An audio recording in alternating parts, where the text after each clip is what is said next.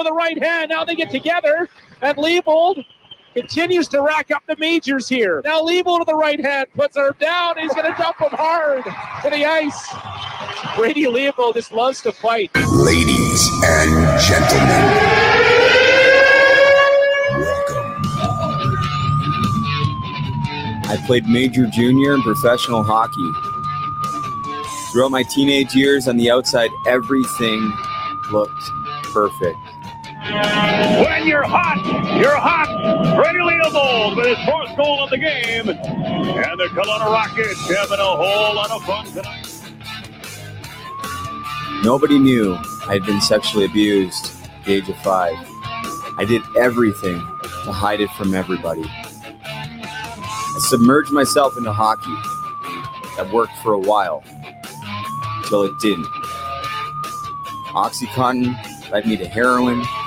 Heroin led me to fentanyl and everything else.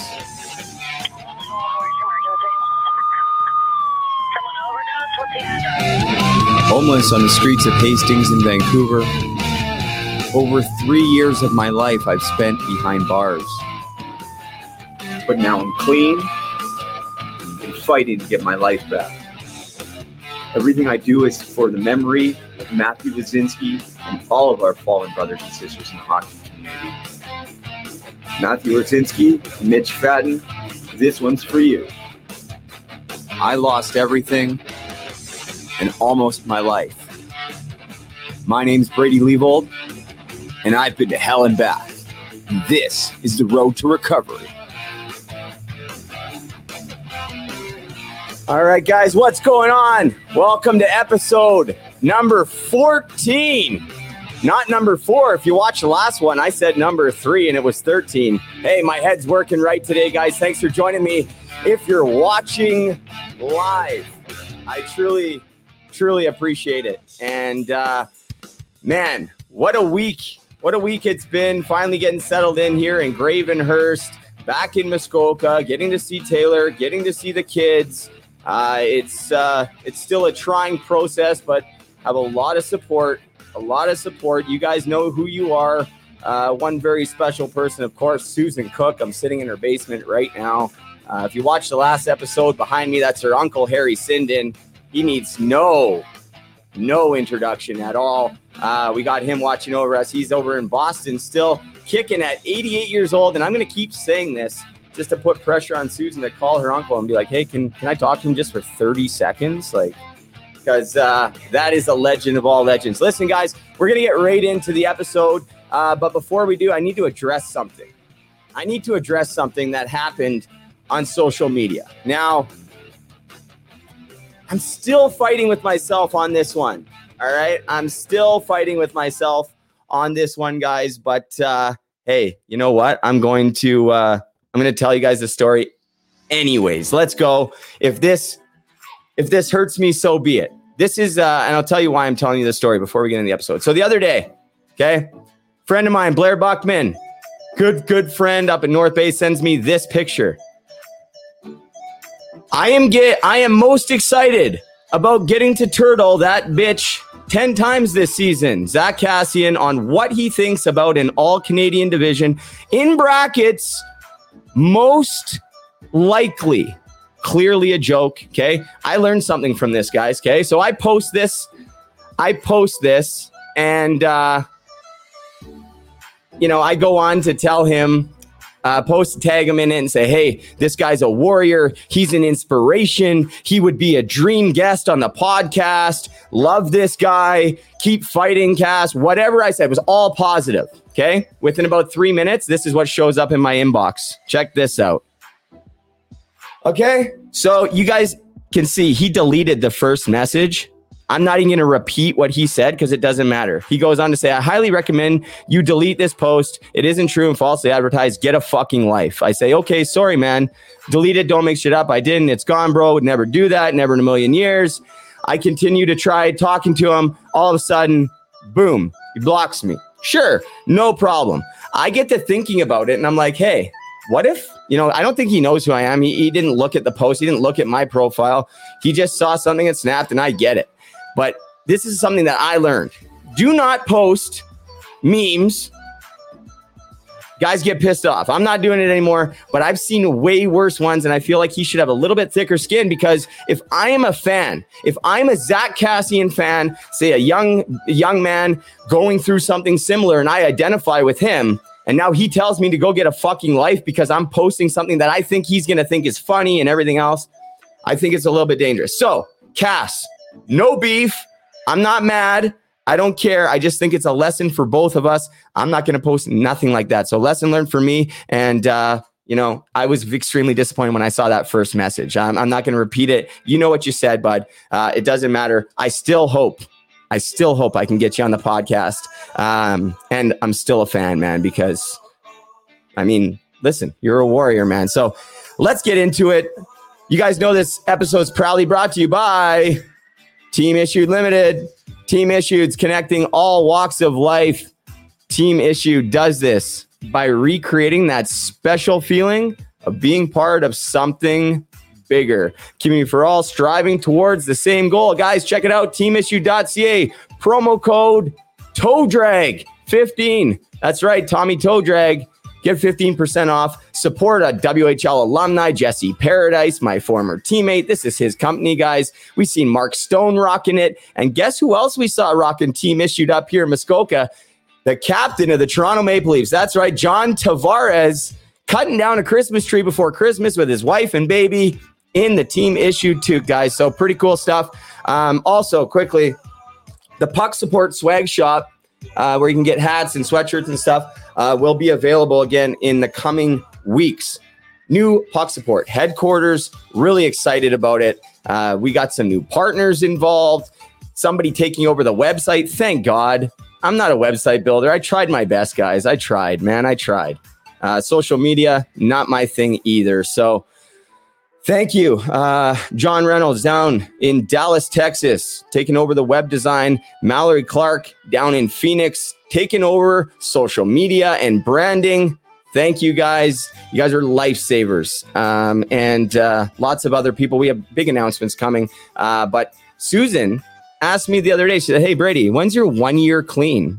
And I said, you know what? I don't really know the exact date because it wasn't, I'll be honest, it wasn't a planned thing. It's not like I went to rehab this time. I was like, this is when I'm stopping. Nah.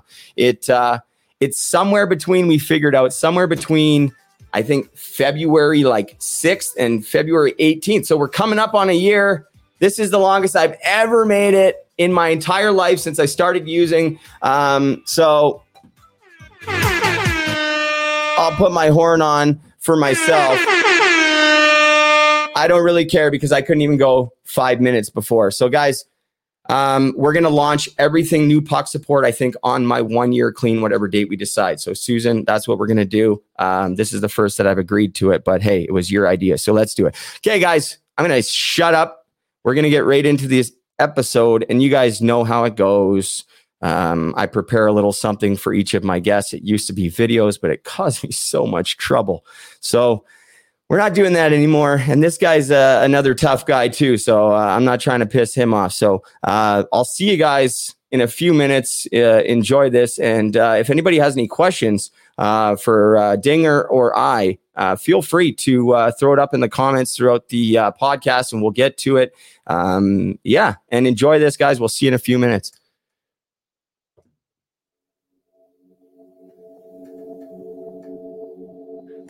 Well, there's a lot of things that I've done in my life that I would have never imagined doing, just like I'm sure a lot of you have as well. But in some cases, my story might be a little extreme. I was always a rebel, a bit of a daredevil, which included sneaking across the road while playing the Brandon Wheat Kings just before the game to get a tattoo just minutes before going on the ice. Kids, I wouldn't recommend it. It didn't go over well with Coach Dean Chanel. It's absolutely no secret that chewing tobacco has kind of been a part of the hockey culture for a number of years. Now, I don't want to promote tobacco products or anything like that for the kids, but I have to tell this story. I can still remember the first time I put a dip in my mouth playing street hockey with all my buddies, Ned Lukasovic, Jake Ebner, Kurt Astle. I was the first one to do it. And I was usually the first one to try anything. I remember having a video camera as I always did. We were always filming. I bet we all would have been YouTube stars. Who knows? But the head rush set in. I fell over the tennis court and I continued chewing tobacco for the next 10 years. It was when I reached Swift Current, Saskatchewan, that I had a dip in my mouth all day, every day, while I was awake, and even sometimes while I was sleeping. I remember being on the bus with my best friend, Mike Hangen, falling asleep with dips in our mouth, gagging as it's falling down our chest. It's not a pretty sight, but it's the truth. During my rookie season in the Western Hockey League, playing for the Swift Current Broncos in 2004 2005, we changed the name. It was no longer just Chew. We started to call it Dingman. It soon turned into so much more than just Chew, though. Mike Hangen's truck was called the White Dingman. And not because it had lots of dings in it from all the accidents we got in in Swift Current either. It was called the Dingman because of Chris Dingman. We were watching an interview, and Chris Dingman was on the TV, and it was clear that he had a big dip in his mouth. So did we while we were watching it. And we laughed and we laughed, and we're like, yo, look at the size of that Dingman in his mouth. And so Dingman was born. It would seriously take me all day to tell you how many different things we called Dingman. It was like the number one used word for our entire team that year.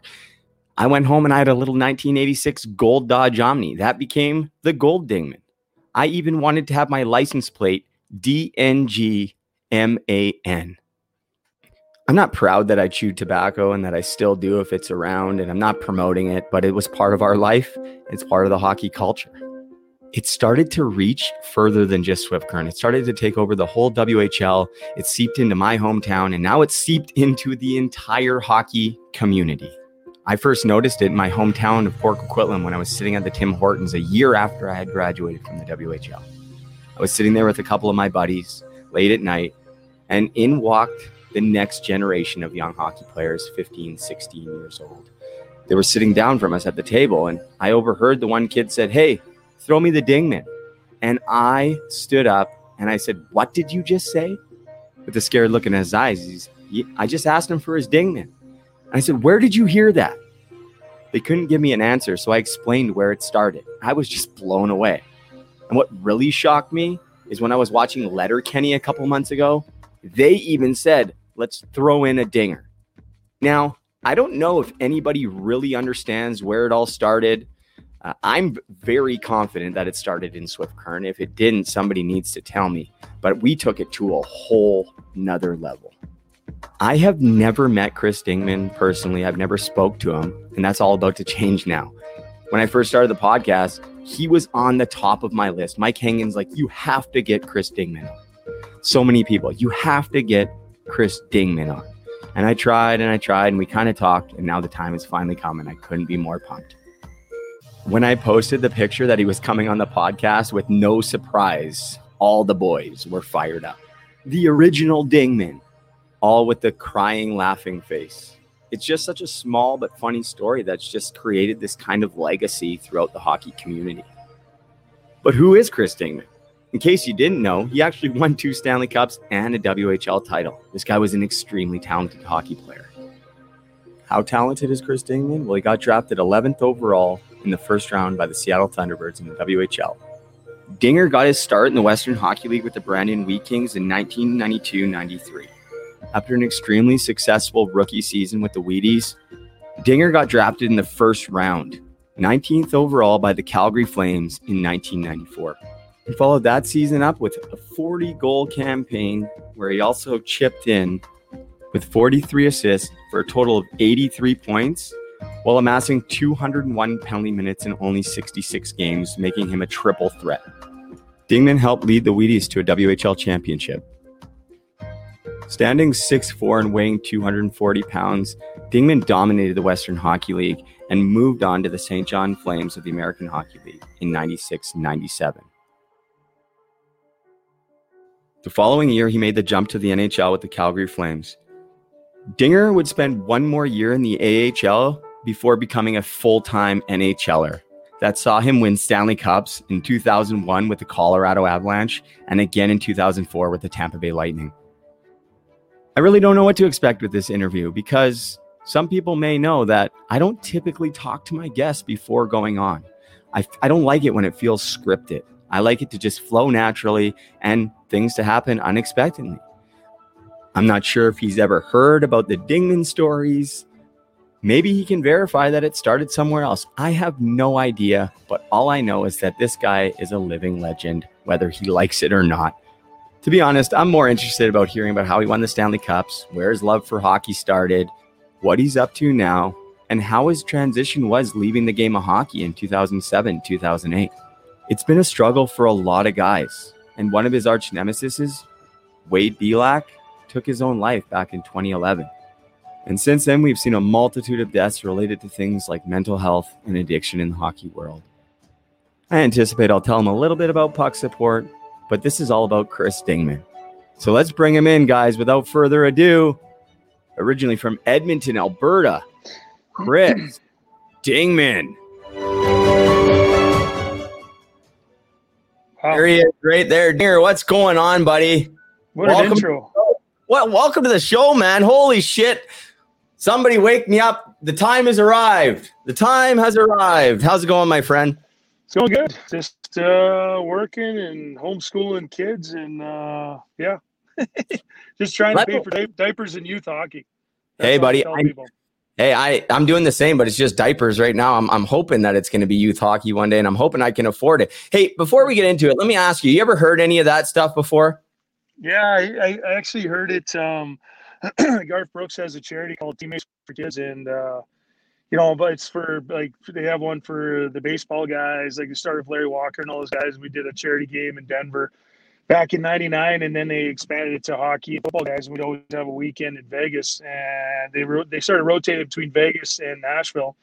And so all the guys were part of the foundation. So for a guy like myself who didn't score very much, you could donate per assist or per penalty minute. So but yeah, it was a great weekend, and you got to meet a whole bunch of guys that you know it's like you played against, and you know you may have respected them or you may have hated them, and then you got to hang out with them, and uh, you ended up liking them. And, you know, Milan Lucic was a guy I love the way he plays, and it's funny, my twelve year old, he loves him, and he loves uh, Chara, and he's a big kid like myself. Yeah, so Ah, yes. Sorry to cut you off. Yeah, see, I grew up with him. I grew up with Luch out in Vancouver. Uh, he's the one that told you. Yeah, so he's like, he mentioned that. Yeah, you know, we used to call it like you're you're notorious. Like you used to, you know, we used to call we throw in a dinger or dingman, and, and I kind of said to him like, I never chewed in junior. Like, I, like that's where, like I didn't. I, I started chewing tobacco a little bit in Tampa, or actually in the minors. Uh, I chewed a little Beech-Nut in St. John just because the bus rides are so long. But like I never chewed in junior. I tried once on the bus. I tried Copenhagen and literally started sweating, almost passed out, and I was sitting in my chair doing this, and going, "Oh my god!" And so it was funny. Like he was like, "Man, you were like notorious." Everyone like whatever, and I was like, "That's awesome." But I never. So even you telling that story, uh, it's crazy. I'm notorious for something that I didn't even do. I think maybe just because I always had like facial hair and And it looked. big-. So yeah, I'm telling like that picture. story it originated i'm not kidding and i just i literally i had to ask hengi again my best friend that there was a couple of us we were watching and and you were playing in tampa that's when it started and it looked like you had a dip and we were sitting i'll never forget we were in like Eunice, i think her name is eunice peters she was a billet and, and man did we laugh and dinger i'm not kidding luch would have heard it that it all started from swift i even verified mikey's like i'm pretty sure so it's kind of funny and like i was watching did you see the Letterkenny episode Uh yeah, I did. I watched a little bit. I started getting into it with my son. So that's I mean, you I like that show. Yeah. That's you. When they they talk, they're like throw a dinger. That's all you, bud. Like because like, it's just so funny. So uh, yeah, we had cars named after you, and and it just went from it wasn't just chew though because it started with that dinger, but then it started to become everything was dingman. I even when I was making grilled cheeses, they were grilled dingmans. Like that's like even my my ex girlfriend was calling them grilled dingmans. Let's make some grilled dingmans. Like that's how far stretching it was. So, anyways, let's move on from that. I want to you know, tell us a little bit of a bit more about Chris Dingman. Where did where did the love for hockey come from? Are you from a hockey family? Um, did it come easy for you? Uh, obviously, you're a first rounder to the Western League and the NHL. Um, I, I mean, come on, you're not. You know, you're re- you're recognized as a checker. uh, remembered as a guy who who banged it out. But let's be honest, you were a skill guy, a big skill guy that that could put the puck in the net. So. Talk me through uh, your love for the game uh, as a kid and where that really came from. Um, I guess like any Canadian kid, it's just from playing street hockey and going to the ODR. So he recently moved back to Edmonton uh, a couple years ago. And, you know, all those adjustments, but it was great. And part of it was we came home for Christmas and my oldest was like, why can't we just stay at grandma's? And I just want to skate on the, you know, the ODR. And I was like, what's the ODR? And they're like, it's outdoor rink. And I didn't know that or whatever. So, uh, but it's been pretty cool. So, uh, but yeah, growing up is just like anybody, I just like playing hockey and you dreamed you were so and so and you're scoring the goal or, you know, in game seven. And, you know, I just remember I had a bad temper when I was younger, like really bad. and mm-hmm. um, I would get mad and whatever. But uh, I just love competing. And man, if I lost, it pissed me off. Like I, I remember playing basketball and we were in, uh, we playing the city championships or the semifinals or something. We were up by, I don't know, 10, 12 points. The coach pulled me out, Mr. Suderman. He was a great guy, but he pulled me out with like a minute and a half to go because he thought we were going to win. And then we ended up losing. I was so mad. I had these Air Jordans and chucked them across the gym. And it was poor sportsmanship, but man, I just, I hated losing. And so I guess my passion, I just loved hockey. I loved that it was a physical sport. And, you know, you could, you know, obviously when you're younger, you don't hit, but uh, like I always went and skated against older kids at the outdoor rink and, or the ODR, sorry. And uh, yeah, I just loved it. I, I just, yeah, I love playing. Like I, I was one of those kids, like my 14 year olds like this, where, you know, we went to the ODR last night and it was like trying to get him like, let's go. And he's like, well, I know a little bit longer. I'm like, dude, I'm pretty, under an hour and a half, man. Like I'm, I mean, I still work out every day, but like to keep up with those guys, it's, it's like you know they're good players, so it's it takes a toll on my body. And he doesn't want he didn't want to go home. He didn't want to get off. I'm like, oh, I'm getting home. So yeah, I was one of those kids where like I didn't want to come home. You know, I wanted to stay out there, even at recess. Like they had a really good teacher, Mr. Chorney, in grade five, and he'd come out and like he, I'd be the last one out there. He'd come out and get in here and you know, he let me fix the nets and stuff like that. So yeah, I just loved it. I played like I played all the sports. And much, much like a lot of kids played baseball in the summer. and basketball and volleyball, and then in high school I played rugby and football. I loved rugby. Like I just me too. Know, yeah, man. I, rugby was my just actually it's funny. I just posted a picture two days ago about my I got an MVP for middle school being the scrum half, whatever, but I thought I lost it years ago. And now and and that's actually what I'm finding. A lot of these kids that are on Instagram, they're like, Oh, you played rugby, I'm playing rugby. And I that's a question I want to ask you. You're, you're telling me a little bit about your kids and, and you're telling me they're I'm imagining they're you know they're elite hockey players. What is your take um, as a former, you know, NHLer now with kids that are coming up and uh, overtraining, uh, playing too much hockey. Because we go back and you hear, you know, Wayne Gretzky don't play hockey all year, but now you see the the it's crazy. It's a it's a 365. Uh, sometimes seven days a week job and and to compete and to f- stay focused and you got to start like in my opinion you have to start reeling that in at like 13 14 years old now and i feel like there's a lot of pressure on these kids but you know if you do you feel that if you pull back from your kids, they're going to miss out because they're not doing that extra session, or do you see um, value in in taking time away from that? Um, like I was always like my kids love skating, but I was always a rest guy, and you know I was always an overtrainer because I had bad metabolism, and I was always trying to lose weight. And you know, during my first year, I think I was two twenty six or two twenty eight, then I was 230, 232 and then I played always played between 232 and 236. And you know, my body fat started at 12%. And I got down to like eight. And I was always overtraining because I was trying to lose weight. And I saw dietitians and I actually put myself on Weight Watchers going into grade nine because family members of mine had done it. So I had the booklet. So I actually folded myself and lost like 20 pounds. And, you know, I went from like 214 in grade eight at six one to like 195 or something. And I was leaner and I was comfortable taking my shirt off. And stuff like that. So I was like a chronic over trainer, and uh, I went and saw this trainer by the name of Charles Poliquin he was the guy that got Gary Roberts back after he broke his neck, and mm-hmm. I went and saw him, and I was like, I got to work out six days a week. He's like, No, you don't. I'm like, Yeah, I do. You know, like two hours a day, whatever. Like, I was like big time, and he's like, No, you don't. Like, come see me. If you don't like it, don't pay me. And his confidence. I had asked him questions like, Why am I doing this? And he loved it. And I had other trainers where if I asked them a question, they'd be like, Well, don't do it, don't do it. I'm like, that's not, I'll do it. I'm a hard worker. I'm notorious for, you know, I love training. I still work out, you know, five, six days a week. And, uh, you know, he was like, you know, he was like, you're overtraining, you're overtraining. And I, I didn't know that until I saw him. And then he's like, do this, go back. He goes, go home and follow this program for two weeks, follow the diet, which wasn't really diet. It was just basically if it doesn't run on land or swim in the ocean, or if it's not green, and then I had protein shakes, you work out, weights in the morning. And two days on, one day off, one day on. He goes, follow it for two weeks if you don't lose weight, or if you know you don't see results, don't pay me. I was like, wow, this guy's got balls, man. And I followed it, and I lost like 12 pounds in the first, you know, like two weeks, and I felt great. Like you know, other times, you know, when you I saw a different nutritionist, and like I was always tired and sluggish, whatever. So yeah, just stuff like that. So my kids, uh, getting back to your original question, I ramble on. So sorry, I could kill. No, no, man. Please, you can ask all- me two. Yeah, you can ask me two questions. I did TV in Tampa, so the guys that give the long answers are the best because you have time to formulate your next question. It's the guy who, yeah, what'd you think of the game? Well, it's pretty good. We played well. And then you're like, oh my God, I don't have my next question set up. So, anyways, um, so yeah, for my kids, uh, like they love playing hockey. And like, so we had a rink I kind of worked at in Tampa. And so we practice two, three days a week. And then on Sundays, we, I ran like a four on four. We did a couple drills and they just have fun. And, you know, we did that. And I, uh, I was always, and it's like there's this thing on USA Hockey, it's called the race to nowhere, where everybody needs their kid to be the best at eight or 10 or 12. And I'm like, I'm guilty. Like, I want my kids to be great players and they're not the best, but they're really good players. And, you know, I don't want them to be the best. I want them to chase other people. But the flip side of that is that you need to, you need to have rest and have recovery. So, like, my wife and I actually coach together Oh yeah. for years, and it was great because she, you know, as a guy, you know, sometimes you go back and forth with a kid, and as a female, it's like, what did I ask you to do? Did you do that? No, okay, well, then have a seat and let me know when you're ready to listen. I was like, whoa, and they didn't.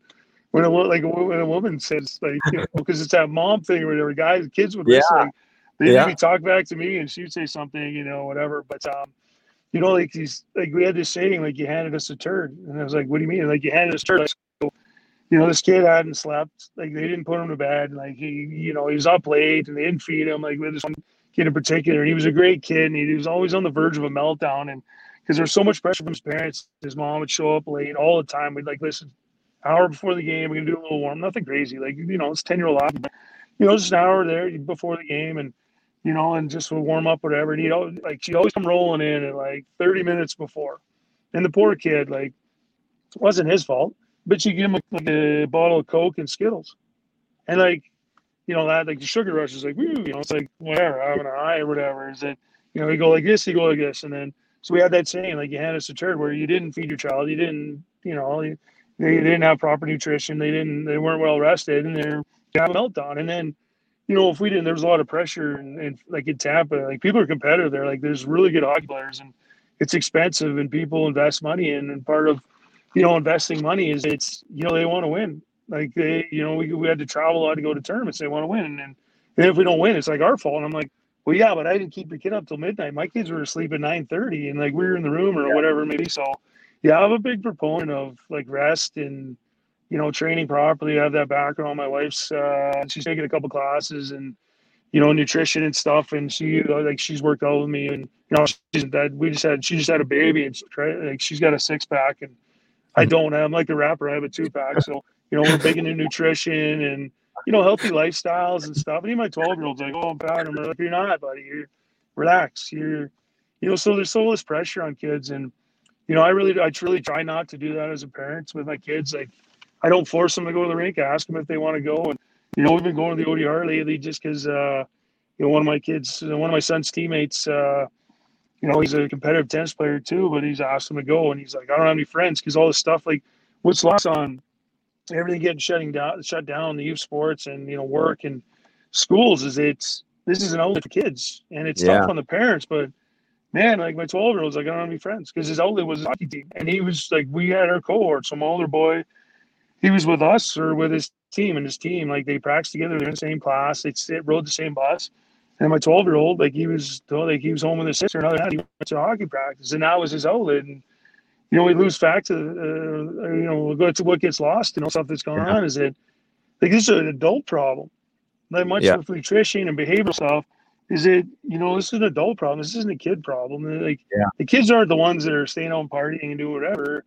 And you know, get spiking the COVID cases. It's the adults that want to go to gatherings and want to whatever. It's tough on everybody, but so yeah, it's uh, you know. So I know I'm rambling on on this. No, no, just man. with No, my, you're yeah, I'm loving it, man. You're you're you're killing it right now. I love it, and uh, you know it's a great point. And and you know I think what what I thought about the other night, Dinger, is like, you know I you know I'm, I'm really focused on on you know helping uh, the hockey community. Certainly players that are you know early in retirement. Um, just talking them through stuff because you know it's a it's a struggle. I don't know. We can get into that how it was for you uh, leaving the game, um, and that is sort of what I, I kind of identified, and, and maybe you can uh, disagree with me or agree with me on this is that these kids are kind of going through that because their hockey is just all of a sudden shut down and now they don't have that outlet sort of just like when you know i stopped playing hockey and bro it just got shut down on that outlet and you know obviously you know it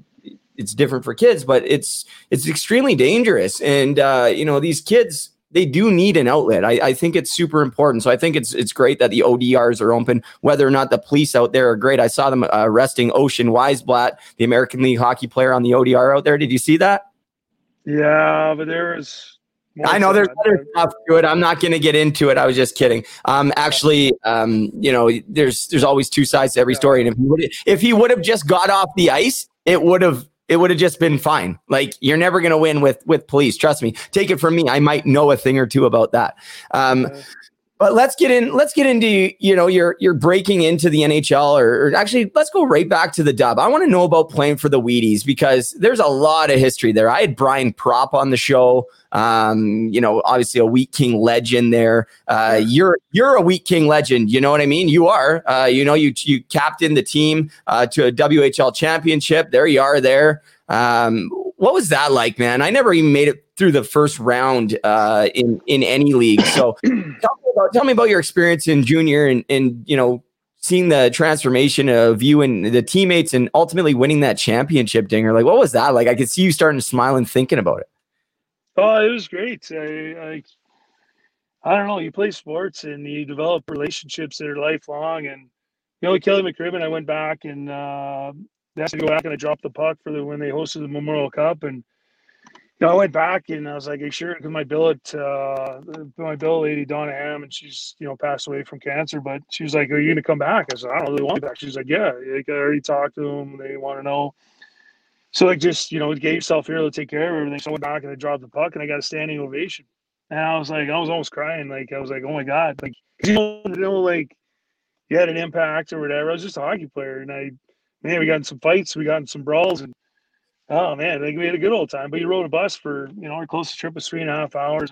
I got traded for. I was one of the guys in the Chris Osgood deal, so I was drafted by Seattle, and then uh, so they flew me my parents out to Seattle for the Memorial Cup, and I'm like, this is awesome because I'm a drummer and I'm a music guy.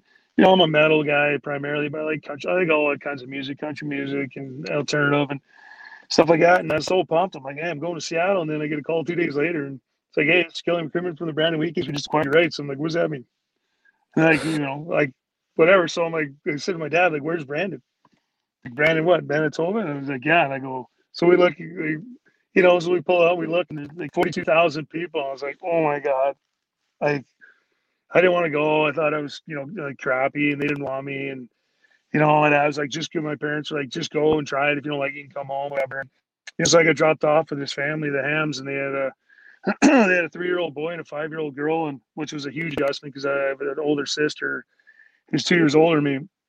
And yeah, you know, I, before my bill, before Donna passed away, I, you know, I made sure I said to her like, "You had a profound effect. Like living with you, like made me a better parent, made me a better coach. Because like having to live with younger kids that didn't always listen, yeah. and you know, like hanging off your pants, and you got two pairs of jeans, and you're they're ripping your back pocket. And you only have two pairs of jeans till Christmas time you get a little fired up because they ripped your pocket and like you know maybe she doesn't understand but you know like I only had so many shirts and she throw my shirts in the dryer and I was a bigger guy and I'm like I get so mad sometimes and you know like and, anyway so that was all the, an adjustment and you know, I told her I was like you're a reason your family was a big reason kind of joking that I got drafted in the first round. She's like why? Because it was like the kids would be up and they'd be loud and you know pregame nap you'd have a yeah. pregame nap and whenever the kids are home, like it was, they were like they were such awesome people. Like I'm not saying anything bad, but you know, like if you tell them, like my kids are ten, and like twelve and fourteen, and you tell them to be quiet, they're like shh. Like my twelve goes shh, shh. So like you know, she's like quiet, he's sleeping. So they're like shh, shh, and they're like trying to be quiet, and they wake me up, and I'd be so mad, you know, just because I got woken up and I was just a grumpy bear, and like I'd be leaving, and she's like, he's gonna kill someone tonight. So like a lot of the fights I got into, and a lot of the anger was like it wasn't even the other guy's fault. I got hit. And I was so mad because I got woken up and whatever. It was just so it was great. Like it was uh you know, it was humbling because you go in and you think you're good and you know whatever. And I remember Bobby Lowes, he was awesome. Like he just, oh, he was intense. We got in brawls and I didn't get in a fight with him. I'm saying like as a team and organization, we got into brawls and. I remember uh, showed up at camp and I had these earrings. I had three down low and one up top because I was, you know, thought I was cool. And he took one look at me and he goes, "You don't think you're keeping those effing things, do you?" And I was like, "Wow, I kind of thought I did." He's like, "No, if you're gonna play here, get those freaking, you know, out of there." And I was like, "Okay." Yeah. And that was like, that was like my not come to Jesus, but it was like, you, know, yeah. you might be good. You're a first round pick or whatever. We, we had Mike Dubinsky, Colin Cloutier, Marty Murray, and Bobby House was a veteran, a second rounder to uh, Chicago, and you know, so you had these older guys, so you know, you had to pay your dues and had to get a skate bag or the you know the skate sharpener and the stick bag and all that stuff, which is great for you. So, I mean, it was a great experience. Uh, I don't think it changed it for the world, but after like we had the walkout uh, after we won in 04, we played some charity games. Like Ryan Smyth did some games. We played in Western Canada, and then I played two games at the University of Michigan and uh, Michigan State or whatever. And oh my god, like those guys, they had three bedroom condos and flat screens, and I was like, oh my god, I made the wrong choice. I mean, I would, I'm joking, but I'm like, like these guys lived life. Like it was like they were nice arenas. Like don't get me wrong, like the Crush Can. Uh, oh yeah, yeah. Back in the day, that wasn't really. Oh yeah. Arena. And Brandon's awesome. Like it smelled like you know horse crap during the certain times of the year when they had the fairs yeah. and stuff. But yeah, I mean it was like it was great. I all the whole experience of going on the West Coast trip and you know playing uh, 13 games in seven days or whatever it was and you know, 21 hours out there. And I'll never forget the one year. this is like Bobby Lowes. When you when you won, you watched a movie. You know, you had the little tiny TV at the front of the yeah. bus. And uh, so when you won, you watched a movie on the way home. We lost, you didn't. Yeah. And there was no iPads, there was no cell phones. You had your Discman, you know, had the three delay skip or whatever it was, or the three second delay, skip delay or whatever. You had that, and then uh, you had a book, or you played cards or whatever. So yeah. I never forget. We, we had a good West Coast trip, and we were like five and one, I think it was, and we were going in the last game against uh, uh, Portland, and that was like, you know, we come out to City Destruction. There's like fifteen thousand people. The place is rocking, and I think I scored the first goal. I'm not sure, but it's irrelevant. But so up one nothing. Well, they scored ten straight. So like after three goals, I get in a fight, and then I get in there, it's five one, then six. I get, I get, you know, just doing anything to get out. So I get. You know, so we have a good trip. We end up like I think it was like five and two, which is unbelievable. You go five hundred, you know, like yeah. you go western, yeah. east, you go five hundred. It's yeah. it's considered a good trip. And so we got on the bus and it was like we wait a couple hours, whatever. Like, hey, those of you think we're watching movies? Like, you know, F off, no chance. We're like, okay. So we go to bed, and this is a twenty-seven hour bus ride. So like we go to bed, we wake up the next day, and we're like, hey, so you think we watch a movie today? he's like, you know, there's no watching movie. So we oh. went 27 hours. We stopped in, uh, I think it was Medicine Hat. And we had the old veal cutlets with the gravy and the, those McCain, uh, you know, squiggly fries, whatever. Great meal, by the way. And then, so we got, we got like three hotel rooms and all the veterans went first. And everyone showered, whatever. We got back on the bus and yeah, 27 hours, no, no movies. So, you know, it gave me appreciation of uh, trying to win every game because uh, it wasn't like things are obviously different now, but you know, Bobby was great. He was intense. Like he yelled at guys, he blew a whistle in my face. I tried to make a pass in practice one time and knocked it down. He was like just far from my face. He's like one, two, three, four, five, six, seven, eight, nine, ten. That's what my psychiatrist, and psychiatrist tells me because of blah blah blah. Like, you get the puck in here. Like I was allowed to carry the puck in my first year. I'm playing of I'm playing of Colin Cloutier, I think it was the third overall pick of the Bantam draft. Mike Dubinsky, I think it was like sixth or seventh. And we're on the fourth line because you start on the fourth line.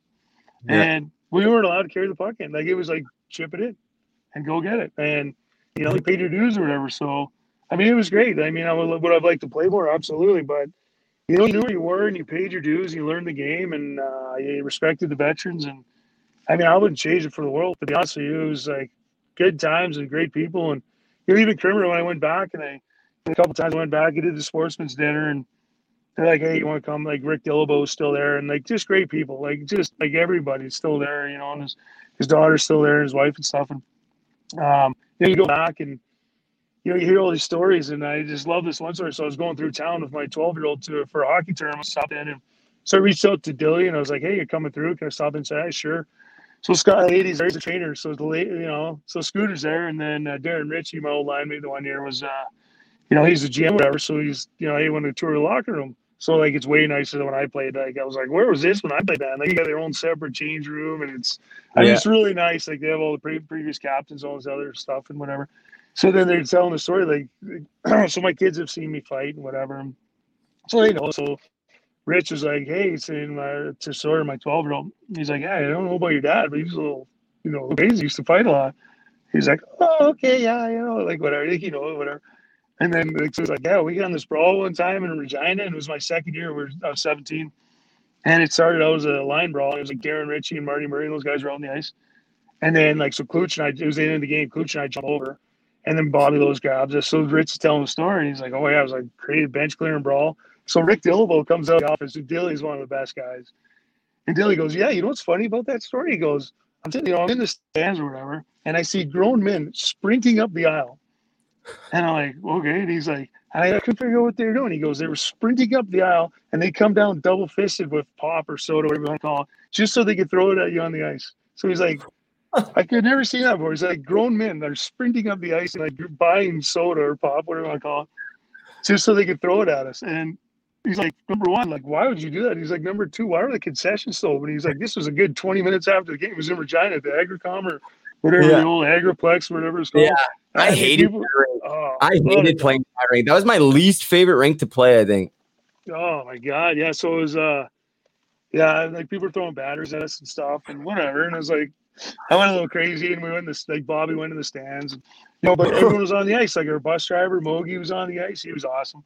Our owner, plumber, Kermer was on the ice. And I just remember in the locker room after and Kermer took his suit jacket off and he like had like pop and beer and spit, whatever, and he just wiped it off and he goes, That's hockey. And that was just That- hilarious. Like the next game, like so I got one game and Bobby Lowes got one game. That was it.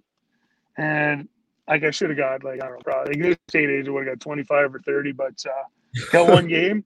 And then the next day, like the next game, like it was like a no hitter. You know, like those games where you know you hear about the old Prince Albert and like uh, Saskatoon teams like in the eighties and stuff where you know they had Twister and all these guys and Kibble like Yeah. all these stuff like and they Yeah. go take the other team's net like.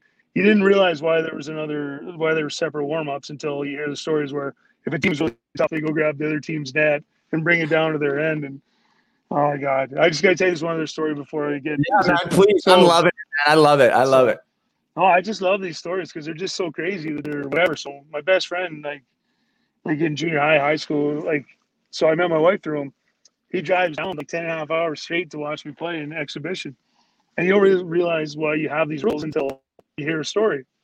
That's why I love hearing the stories about the old days, you know, like, I mean, obviously, like, you know, it's like concussions and stuff. I've had a lot of concussions and, you know, my memory's not that great and stuff, but, um, you know, like it's the game's totally different. It should be whatever, but the stories I still like. They're just so crazy. It's just I people love hearing them too. So uh, we're playing in. Uh, so my buddy drives down to watch me play, and it's preseason. In preseason, the veterans are all trying to get kicked out because they're on the team, whatever. Yeah. And so we have separate warm ups, and we're playing uh, Moose Jaw. And they had this tough guy, Van, uh, something Van Steinberg or something. He came from the west. I guess he skated over the red line, and Klutz, Colin Klutz, they clotheslines him.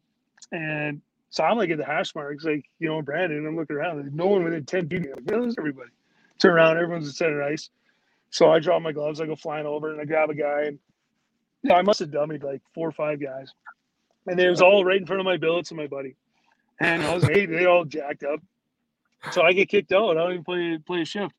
And so Kelly's Kelly McCrimmon's telling the story. He's in the office, and this older lady came in. She's like, "Do you have any idea what's going on out there? It's like the WWF. Oh, everyone's fighting. I want a refund." And Kelly goes, "Hey, you're not getting a refund. Be with the frame. I did. Two was sitting here talking to you, and he came out to watch the the brawl because Krim was an old school guy. So long story short, my buddy drives 10 and a half hours, and I don't play a shift. Like I don't play a shift. And you know, after having a couple beers in my billet's house, and you know, whatever. And he's like, "Oh man, I would have loved to watch you play, but that was awesome. But it would be great to watch you play, but man, that was on." And it's just crazy stuff like that. And like, it's just yeah. So you don't, you It's so- you don't, yeah. Never see that. Would probably never see anything like that again. Eh? Like it's Uh, maybe. what would happen? What would happen now if, if that happened now, man? In the WHL, these guys would probably get suspended for life. Yeah, I don't know. Maybe ten games, twelve games. 10, 12 games. Mm. hey, before Maybe we, more. what let's get into let's get it i love man i love these stories i want to get into some nhl stories tell me about you know obviously break into the nhl after being in the american league uh, pretty standard uh, for everybody that makes that journey uh, st john's to calgary uh, some time in calgary um, but your time in colorado wow winning the stanley cup with those guys tell me a little bit about that dinger and uh, you know it you know, being around some of those uh, some of those guys, Sakic, and uh, just amazing, man. Like, what was that Yeah. like, Patrick? Oh, it was it was unbelievable. Like it, um, like I loved it. It because I want to win. I'm competitive. I want to win. I don't care what I'm playing. I want to win. And you know, I went there from Calgary. And Calgary, you're just trying to make the playoffs. And you know, guys are out drinking night before the game. And you know, Theo was not as as bad as he was say in New York or Chicago. But uh, for the you know all the Graham James stuff came out, which was obviously Yeah. terrible. But you know, guys would go out and like, I mean, Theo could go and have, you know, however many vodka tonics and score a goal and assist the next night or whatever. But so guys are doing, but Colorado, like, so Calgary, you're just trying to make the playoffs. Like our goal is to make the playoffs. And Colorado was our goal is to win the cup. And then, you know, the first year we traded for Ray Bourque and um, we lost in seven games to Dallas. And the next year, which everybody was going to come back. Well, the next year was like our goal is to finish first overall. So if we have a game seven, it's in our building. Anything less is unacceptable. And it was awesome. Like, and there wasn't pressure from Ray or anything. Like Ray was like, "Fuck, "Don't win it for me, win for yourself." Like Ray Bourque was one of the best guys. Treated me awesome. So asking how Colorado was, it was unbelievable. It was the best players in the world and the best guys. So when you see guys that have attitude now, and like even now, like, like you're not that fucking good, man. Like sorry. Like I don't know, like I was good, but I wasn't that good. Like Jesus, I was lucky to be on a team, and I knew that. And those guys were unbelievable. Like Hartley was a you know total like he was a dick. He was shit on guys he could, and third and fourth line guys he calls plumbers and whatever. And you know, there's an instance where you know you get put in bad positions and stuff. Well, we're up like seven nothing in the first period against Vancouver, and who do they have on their team? Well, they got Straduk and they got Brashear.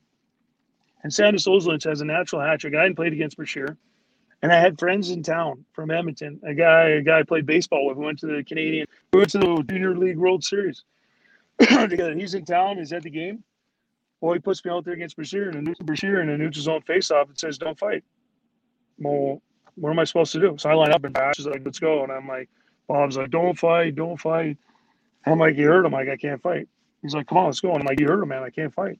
He said, "Well, I'll tell you what. You can fight me right now. I'm going to run around. I'm going to suck your Pete and Joe to fight or we just fight now." I'm a Western League guy, like whatever. Like there's tough guys from the O and whatever, but like you know, he just got the fight over with, and then because he had to do his job and you know whatever, to show he was trying to do something. And then when you fight, nothing really happens. It's when you don't fight, the guys, you know, people get hurt. I think, like, in my opinion, anyways. So I fight him, and it was an okay fight. You know, it was typical Brashear. Like, you know, you had a lot of like rummaging around, whatever, and you know, it was just an okay fight, nothing crazy. Well, I don't play another shift. The rest of the game, this was like there was five minutes to go in the first period. I think or ten minutes maybe or something. So I don't play a shift the rest of the game, and Hartley calls me in after the game, and he's like, "You think you're bigger in the team? You don't have to listen. Well, you the ice time you would have got tonight, you're going to get back tomorrow. Um, show up at the rink at eight. We're going on at nine because we're practicing, 10, and then we're going on the road." So he was going to bag skate me by myself, and I didn't know this after the fact, but. so my friend and his girlfriend or wife or whatever, uh, they're waiting for me after, and I got to go for dinner. I don't know if I'm getting sent down or what. And like, I just, it was the worst. So I got to go for dinner and like talk to him. And it was just brutal. I called my wife after. I said, I think I'm done. I think I'm toast. I think I'm going down. Um, but I didn't know. So, you know, I barely sleep and just some nerves or whatever. And show up the next day. And, you know, like I'm taking a crap, whatever. And uh, Bob kind of, hey, can I talk to you, whatever. And like, I start showing up like eight, you know, like 8.30. And then, uh, you know, Bob, like, "Hey, No. talk to you." He did not skate your whole team because of you. no, no, he didn't skate anybody.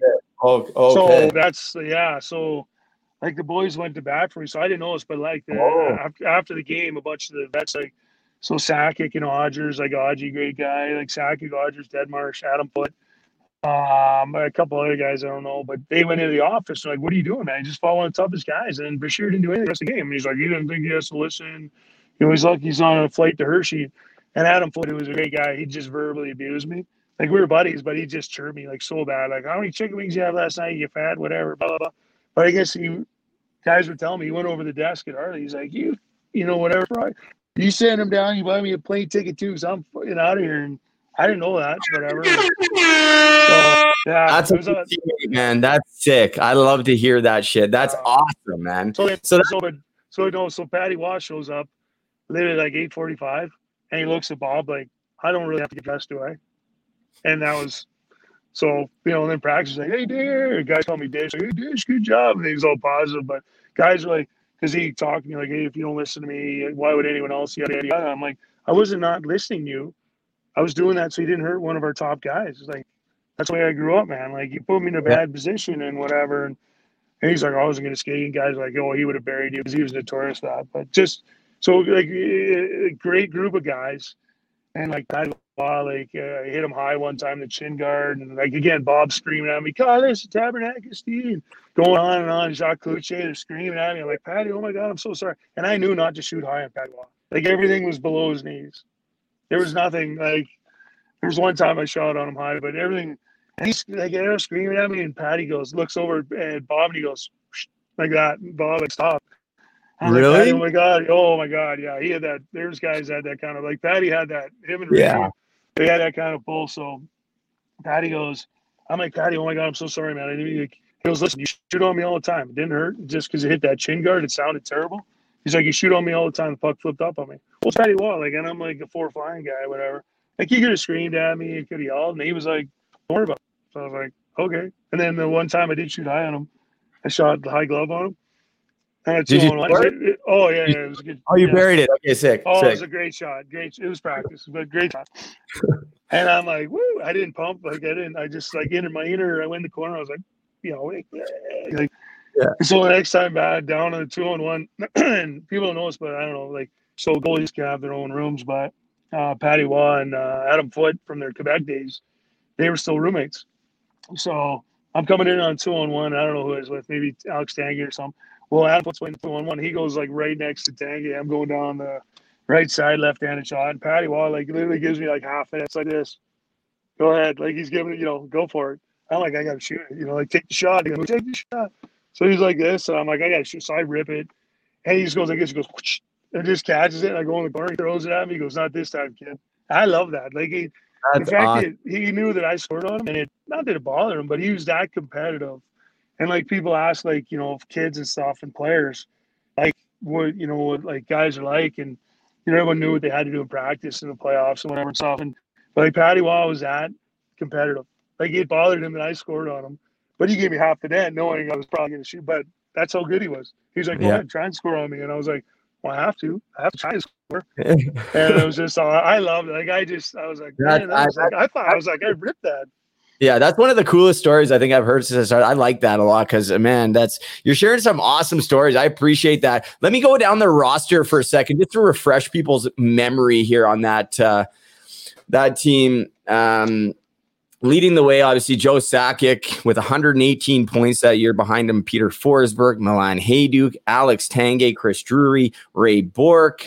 Deadmarsh is on that team. Podein, Skoula, High Note, man. Uh, you see, yeah, Adam Foote, Rob Blake was there uh, Yeah. for right. Like, holy shit, Scott Parker was there. Uh, obviously, Patty Roy.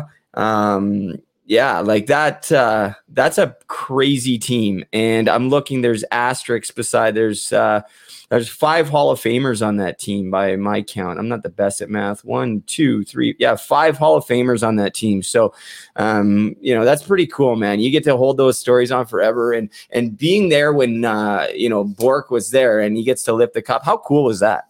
Like, was that a big moment for the whole team, or Yeah, it was. Um, I mean, it was unbelievable. But I want to tell a quick story because they just put the video out. So on this day in 1999, well, Joe Sakic scored his thousand point. really? We're talking about how good a team. Oh yeah, yeah. This happened like uh, maybe a week ago. So I saw the tweet by the Avalanche. I think someone tweeted at me or something. So I watched the video. Well, so uh, our team is that good, and our de- our defense was that good when we picked up Blake. Was that so? With Bob Hartley, we dressed 17, and then we'd be myself and Jeff Odgers on the fourth line, and they rotate either Forsberg or Sakic between us. So in the first period, I get to play with Peter Forsberg. Like life's great? Scored eight goals that year. Guess who they were assisted by? Second period was Sakic. Third period was Forsberg. I mean, it's like go get the puck, give it to him, and get open, take a one timer. So I had eight goals that year, and one of them was a tip in. It was on the power play. Brian Rolston in Jersey against Marty Brodeur. I can remember my goals because I didn't score that many. Um, but so Sachs is at 999 in the, the video. So before the game, you know, he's talking with Peter. Hey, let's get it done the first period, whatever. And like, you know, this I love giving Sachs our time. Sachs is just a really quiet guy, good leader. But like Adam Foote was a vocal, you know, sheriff, I guess, or leader. And Sachs was like just a quiet guy. He was in the gym every day. He's just unbelievable shape. His VO2 was like ridiculous. Like just a great example for young players and whatever. And he'd go and work on a shot. Anyways, so before the game, we're talking about. And I go, hey, Sachs, man. he's like, what? And I said, hey, I don't want to like, you know, hey, but like, you know, you might want to get it done in the first period because in second period you got to play with me. And there's a lot of really good players in this room and future Hall of Famers, and I don't think you want my name on that. I'm sure you want someone else. He's like, ah, whatever, beat it, dish, you know. Blah. And then sure enough, like second period, he you know went in. If you watch the video, he tried to shoot and it got knocked, tipped down, then he passed it. And I think he was passing to Sandis Ozolinsh because I watched the video. I remember I just went flying in. I took a slapper, so I score. And I think I almost like body checked Sandis Ozolinsh. And I'm like, woo, you see the video, and I'm like pumped. And then so Adam Foote, my buddy, who just chirped me all the time, he's like, they're not cheering for you, you effing a hole. I'm like, I don't know, but I'm just so excited. And I was like, it was awesome. So I scored the goal uh, on Joe Sakic's thousand point, which is unbelievable. I had no business. That's that's freaking awesome, man. That's that's that is so cool, bro. I got to go back and watch that video for sure. I wish I had it to show people. i have to put it up in the clip and be like, this is who I just had on the pod, man. Um, yeah, I shared too. I have a, I don't know where it is, but it was just straight. I think it's in my room over there now, but I actually won rookie of the year in Swift Current, my rookie season. And, and Sakic, that's my claim to fame being on the same same trophy as Joe Sakic because he was the rookie of the year back in the 80s, right? But he's oh, also, from, you know, we're born in the same hospital. Uh, also, Darren McCarty was born in that hospital. So DMAC is a friend of mine. He always makes jokes and says, like, you know, he Sakic took all the skill from that hospital and he left us with not too much. He, I mean, he got four Stanley Cups, so he's doing all right. Um, but hey, uh, you're you're full of stories, man. Like you're really. Uh, oh, I never answered your question though. I don't like, care for Ray Bourque to win. But yeah, answer it. Answer it. Let's, yeah, let's go. just so yeah to answer the question. That's why I go off on tangents Who all the time. Cares? Just talk. But, I love um, it. Yeah, but Ray was so good because it was like win one for Ray, win one for Ray, and he was like, "Fuck that, win it for yourself." And there was always pressure. And we're down three two going into Jersey, and Hartley gives a speech like, "Yeah, you know, whatever." And it was like, okay, you know. And then Ray Bourque stands up, and it's like that Braveheart. Still gives me like chills on my arm, you know, like air stand up. And he's like, You fucking guys. He's like, I came back because I believed in you. I don't want any of this shit or whatever, blah, blah, blah. We're going to go. We're going to win this game. And we're going back. We're winning game seven and be like, So who's with me? And we're like, like, he's like, Freedom. So, like, we went out and we pounded him. Like, I think it was like 5 1 or 5 nothing or something. But so, like, he's jacked. And then we get on the bus after. And, you know, we have a beer or two, uh, whatever, on the bus. And he's like, We're not done yet. We got to go home, win game seven. And, like he was so great. Like he was like, you know, all this stuff about win one for me, and he was like, win it for yourself, you know, because you know my name will be right next year. So he was so good in that sense, and you know, like I'd go for a beer with him, and he treated me like a like an equal, like a buddy, which was unbelievable. Again, because I was like, what 23, 24, and I remember I said him one time. Because every practice in the playoffs was optional. You know, what it's like if you're a third or fourth line guy, it's not optional. Yeah, yeah. or you take one. yeah, yeah, you take one option and then uh, you're out of lineup or the coach comes in and sees you there and he tells you to get your coat on, get out. So yeah. we'd all skate, whatever. So like, you know, like Sakic and other guys, they'd come out and skate for they could leave whenever they wanted. Um, so they come out for like 10, 15 minutes or whatever. So like Bubba, like Ray Bourque, we call Borky or Bubba. So Bubba's out there all the time. And I finally said to him, I was like, Bubba, man, what are you doing? I'm like, take the option. I would like like, dude, you're like 42 years old, man. Take the option. She goes, first of all, I'm only 41. So Second of all, if I if I don't skate, I might not be able to get a bed and tomorrow my back hurts so much. I was like, okay, man, do whatever you. But like, he just loved it. Like, he loved being on the ice and skating. And uh, yeah, he was like, so he would get, he was like, he was like one of the last like wooden stick guys. I think Spezza might have been the last guy, right? But Borky, he was Sherwood guy. And I tell you what, like, you ever want a pattern, you ask Ray Bourque. So, uh, like, so he got like 24 sticks and you go through and you flex them and you keep like 12. So, like, you know, when he came to town, like there's sure guys there every like you know every other week, whatever, and it was great. So I was like, hey man, can I think I could try? I did. I had three sticks and three blades in like like six days, which is like not hurt. Like for like a four flying guy, you're not getting that. But like Ray Bourque asked for them, so like I still have them. Like I kept, I tried to keep a stick from every year, and you know Yeah. I got him to sign some sticks for me and stuff. But yeah, it Oh, was just stuff like that. Like he was the end of the year, like the first year he wasn't sure if he was coming back. He had all the sticks out, and he was signing sticks for whoever. I was like, hey, you know, okay if I get a signed stick, and he's like, sure. How many you want? I was like, I don't know, two. Three. like he was just like all those guys. So he was a great guy. You know, treated me good. All those guys. Like that's like even Ray Bourque went in in St. Louis. We're going into double or triple overtime, and he's just like Bob's killing the top guy. He went in there and told Bob to play him last and roll the lines. Like he wanted to win that bad. So that's one thing I like to tell people is that you know, like everybody wants ice time and younger kids, and you got to get all this ice time, and you're, you're asking about my kids in training, and like sometimes there's too much, like there's too much training, there's too much ice time because you're just dead. And you know, Ray Bourque wanted to win that bad. He went in and told the coach to play him less. Like that's unbelievable. Like a lot of guys wouldn't do that. Like there's not very many guys in you know minor hockey, the American League, you know, Europe or the NHL that would do that. And he wanted to win that bad. That's you know he knew he couldn't. He could play you know 25 28 but he couldn't play like 30 32 minutes not only that but we had you know greg devries and Apwood and rob blake and Martin Skoula. and like we had some great defensemen you know Jon Klemm so yeah just stuff like that i just love telling those stories because he's just such a great iconic player and just wanted to win and he's just so good he treated me well and treated all the guys well and the trainers our poor trainer though like he had to have his wrist tape at the five minute period, you know, like the cloth Yeah. tape, whatever. He gives his wrist tape, you know, you know, it's like right. I had tape mine but like our poor trainer, like uh, Pat Karns, like he's running around like him and the other one, Matt Sokolowski, he's still there. Like, like they were like they didn't know what to do because we got you know Peter needed his stuff done, right? He needed his ankles taped or something, and Patty needed something, and Sax needed something, and when Ray came to town. Oh my God, the poor guy! Like he was just like didn't know what to do because they all need treatment, right? He got bad ankles and stuff, and you know, and then Ray needed his wrist taped like right at the like five minute mark. It was oh, we like Adam Foote's like look at that, look at him run around. He doesn't know what to do. Look at he doesn't know who who's asked to kiss and like so funny finally got but poor guy, man. Like he's like like like what Hall of Famer do I help? Like which one do I actually help here? So yeah, it was uh it was it was, Not a bad was problem to have, though, is it? That's not a bad problem to have, though, is it? Yeah, I didn't have to worry about getting my wrist tape. I knew to tape my own, so or get it done at the ten minute mark or earlier in the intermission. That's hilarious. Okay, before I, hey, we've been going over an hour. I don't want to keep it too much longer, but I, I, I'd actually really like to get you on again because this has been a lot of fun. I, I honestly didn't anticipate uh, all these stories. I, I wasn't really. You never know what to expect when getting people on. But before I let you go, um, you know, obviously winning as, one Stanley Cup, man, that is the dream, right?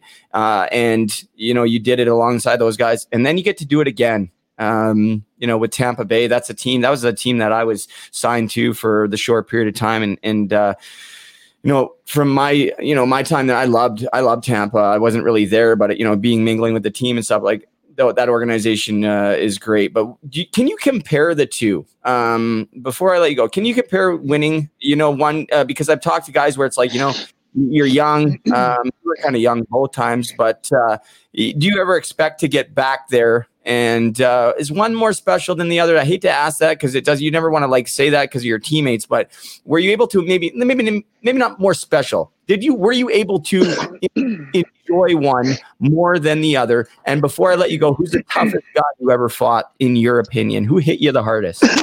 Oh wow, everybody. No, That that was Chris Knuckles Nilan's answer. He's like, I will not tell you who's the toughest guy. They were all tough, and I'm like, hey, I respect that answer, but can you just tell me who is? yeah, I just well, yeah, yeah. I like Beeler was tough in junior, like so we had some battles, and uh man, he was tough. We were fighting. We went we went out to San Ice one time, and like we're both throwing rights. He switched to lefts. He hit me with one or two, and split me over for six, and I almost fell back, and I came back. I hit him with two hammer fists, and you know, I ended up on top him. I broke his nose, so I'm skating off, and I'm bleeding, and all the fans in Saskatoon are cheering. And I'm skating off the ice, and I'm pointing at him like hey, take a look, because his nose was busted and he was bleeding everywhere. And so we met at the draft and stuff. And all I went on to talk about the draft is like, oh, I heard Bob like a lot of times. Like, who won? I was like, well, I won one for sure because I'll take six zippers over a broken nose any like any day of the week. And so Beeler was tough, like in the NHL, but in junior, like he was But in the NHL, like I have a top three. Um, it's Laraque, uh, Grimson, and uh, Probert. Those guys. Like Proby was scary as hell. Grimson hit me one time. It was in Calgary. I wanted to fight him the whole game. And he didn't want to fight me. And he finally did, and I wish he wouldn't have because uh, I don't know. I don't know what happened, but I couldn't.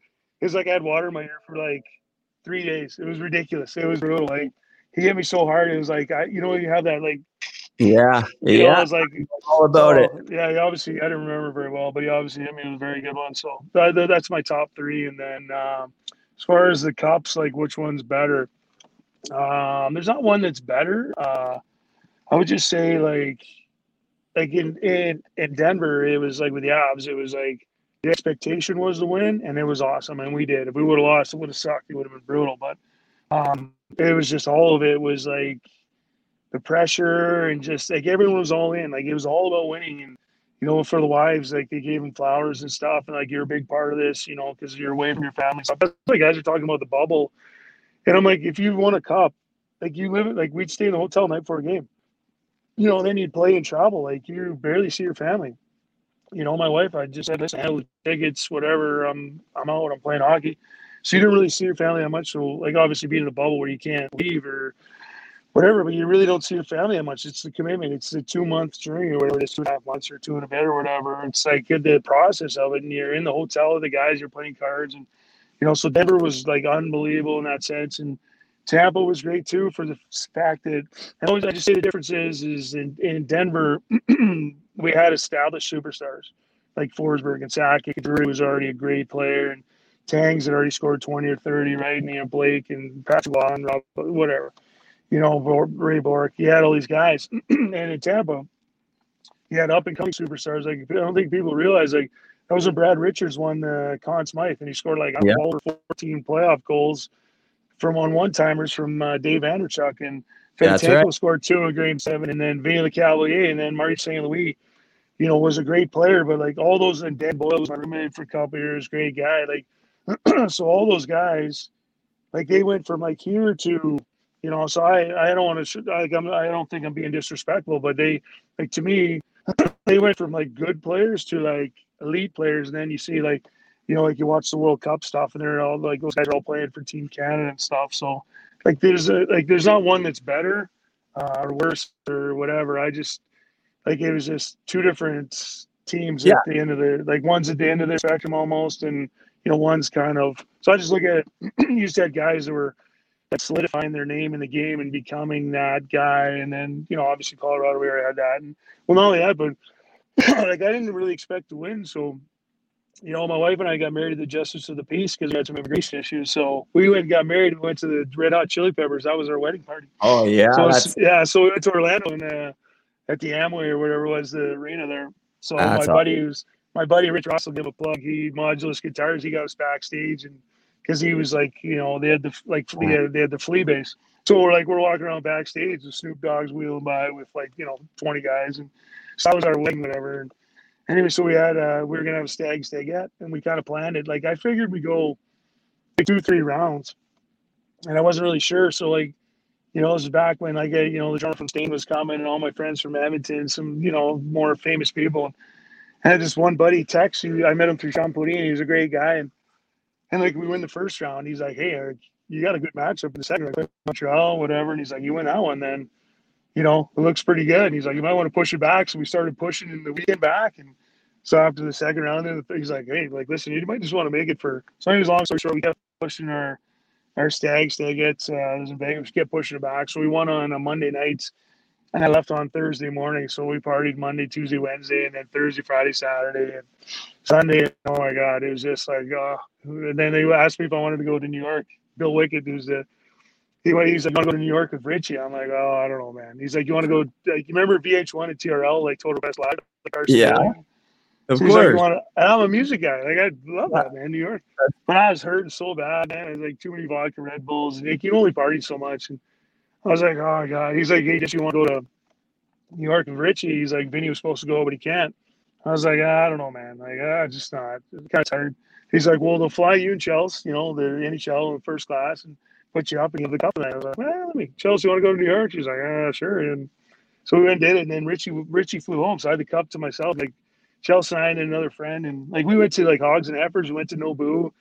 Like no problem getting a table when you have the cup, and like Leonardo No. DiCaprio was there, Gisele Bündchen, like you know the the uh, model, and no one could care about them. Everyone wanted a picture of the cup, and like there was a movie uh, producer, famous movie producer, over a thousand dollar bottle of champagne, and I was like, you know, like the, the waiter said, you know, hey, you know, this is from so and so, whatever. I don't want to say.